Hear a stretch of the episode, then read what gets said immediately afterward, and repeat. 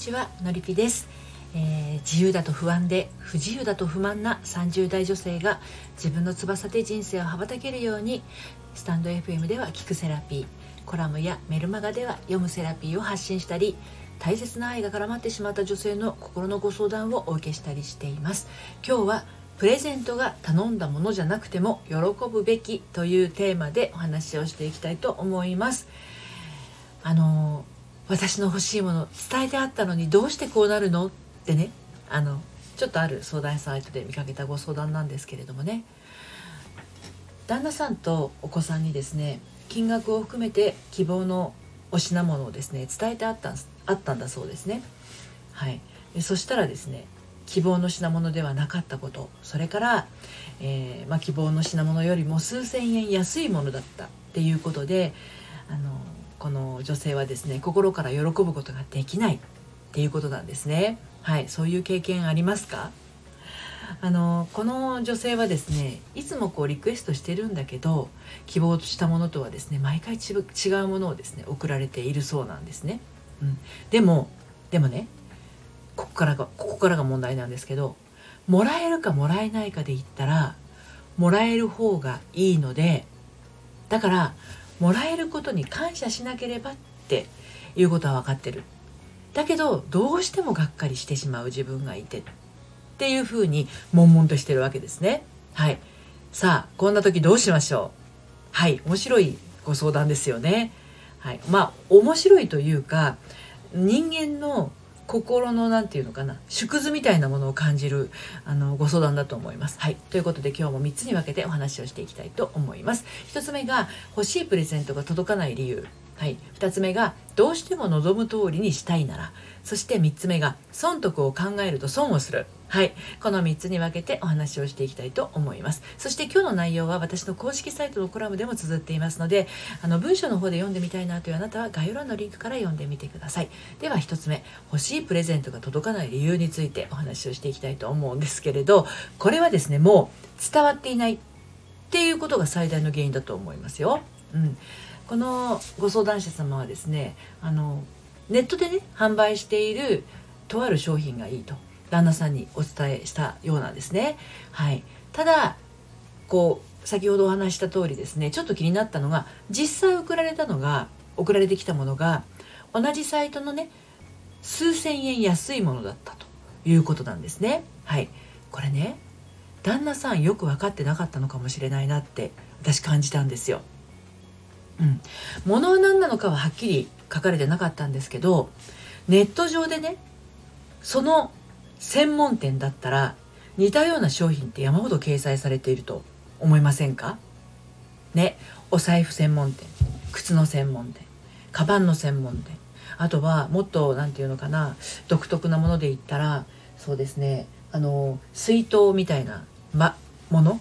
ちょっと携帯できるような水筒のものだったりとか保温できるようなね保冷とか保温ができるようなあとはお弁当箱だっていろいろあると思うんですけど専門店っていうのはものすごいその専門なものをですね取り揃えていますよねパッと見この違いって何なのって思っちゃうようなものもあったりすると思うんですよね。うん、であのそれぞれにねやっぱり専門店であったら色デザイン素材があってね微妙に価格が異なっていたりすると思うんですよね。これどんなものでもそうだったりすると思いますけどね。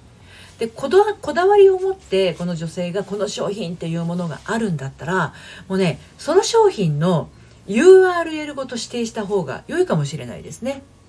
うん、旦那さんの目で見て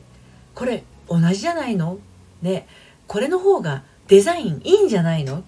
おだったらこれの方が安いってなっていっちゃったとしたらですねどうなりますか？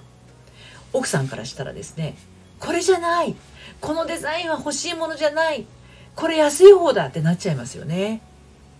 途中で送る側の価値観が入り込んでしまうようであればこのご夫婦は似たようなことが何度も続いてるんですけどね。その商品指定の URL をですね旦那さんに送りつけましょう。これ以外嫌だっていうふうにね。うん。であのちなみにですねこの奥様の旦那さんへのプレゼントはどんなものかっていうと物をこうちょっとプラスすることはあるんだけど基本的に現金なんだそうです。お金。うん。はい。まあ、こんなあの背景もあるんですけど自分が絶対これがいいっていう場合それがネットショップだったらその品物限定の URL を送るのが一番ですよね。間違いないです、はい、2つ目。どうしても望む通りにしたいならですね。女性側はですね贈り物っていうものに夢があるのかあの相手が選んでくれた品物っていうことでもらうことに愛を感じたりすることってありませんか？ね、ですがこんな風にもらったものにイライラモヤモヤしてしまうとしたら、まあ、旦那さんに現金をお渡ししているのであればですね同じように現金でいただいて自分で買っちゃった方がいいんじゃないのかなって思うわけですよね。でこうやっていつも希望のものがもらえずにがっかり気分を味わっているっていうことなのでこの女性はですね自ら不幸になりに行っている状態なわけですね。でここで邪魔をしてくるのが何ももらえないより何かもらいたいっていう気持ちがありますよね。うん、そういう気持ちがあるのかもしれないんだけどもっと自分のことを大事にしてほしいんですよね。どういうことかっていうとあなたは自分の望むものを手にして良いだけの価値がある人間なんだよっていうこと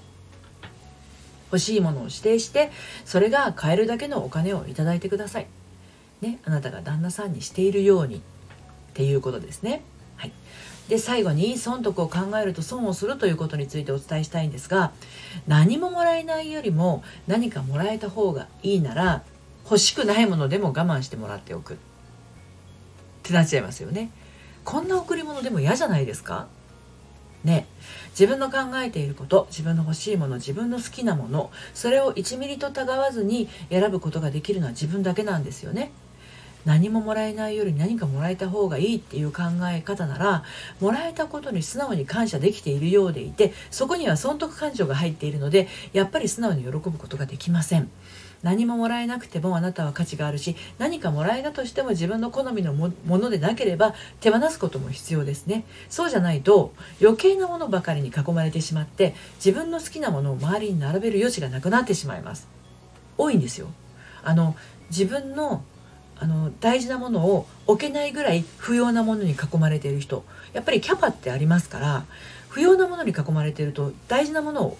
抱えることができない受け取ることができないんですよね。人間関係も同じなんですけどね。はい。ですのでこの辺りすごく大事です。であの今日のね内容は公式コラムのサイトの方でも綴ってますのでちょっとねもう一度整理して読んでみたいなっていう方はね是非あの概要欄のリンクから読んでみてください。今日はプレゼントが頼んだものじゃなくても喜ぶべきというテーマでお話をしてきましたけれどあの本当にね自分の周りには自分の好きなもの欲しいもの大事なものだけをあの配してください置いてくださいそうしないといらないもの余分なもの嫌いな嫌いなものっていうものが鎮座してしまい居座ってしまってね本当に必要なものを抱きしめることができなくなってしまいます。はいえー、まあ、悩んでいる方はねそういったものを抱えていることが多いんですけどいやなんか私余分なこと抱えてるんだけどなかなか捨てることができないなっていう方はですね、えー、あのご相談をお受けしてますのでそしてメールマガジンの方からねご相談をお受けしてますのでこちらも概要欄のリンクの方から登録してみてください、えー、大人の反抗期処方箋メール講座という無料でねメール講座も配信していますのでよかったら読んでみてください。今日も最後まで聞いていただいてありがとうございました。それではまた。さようなら。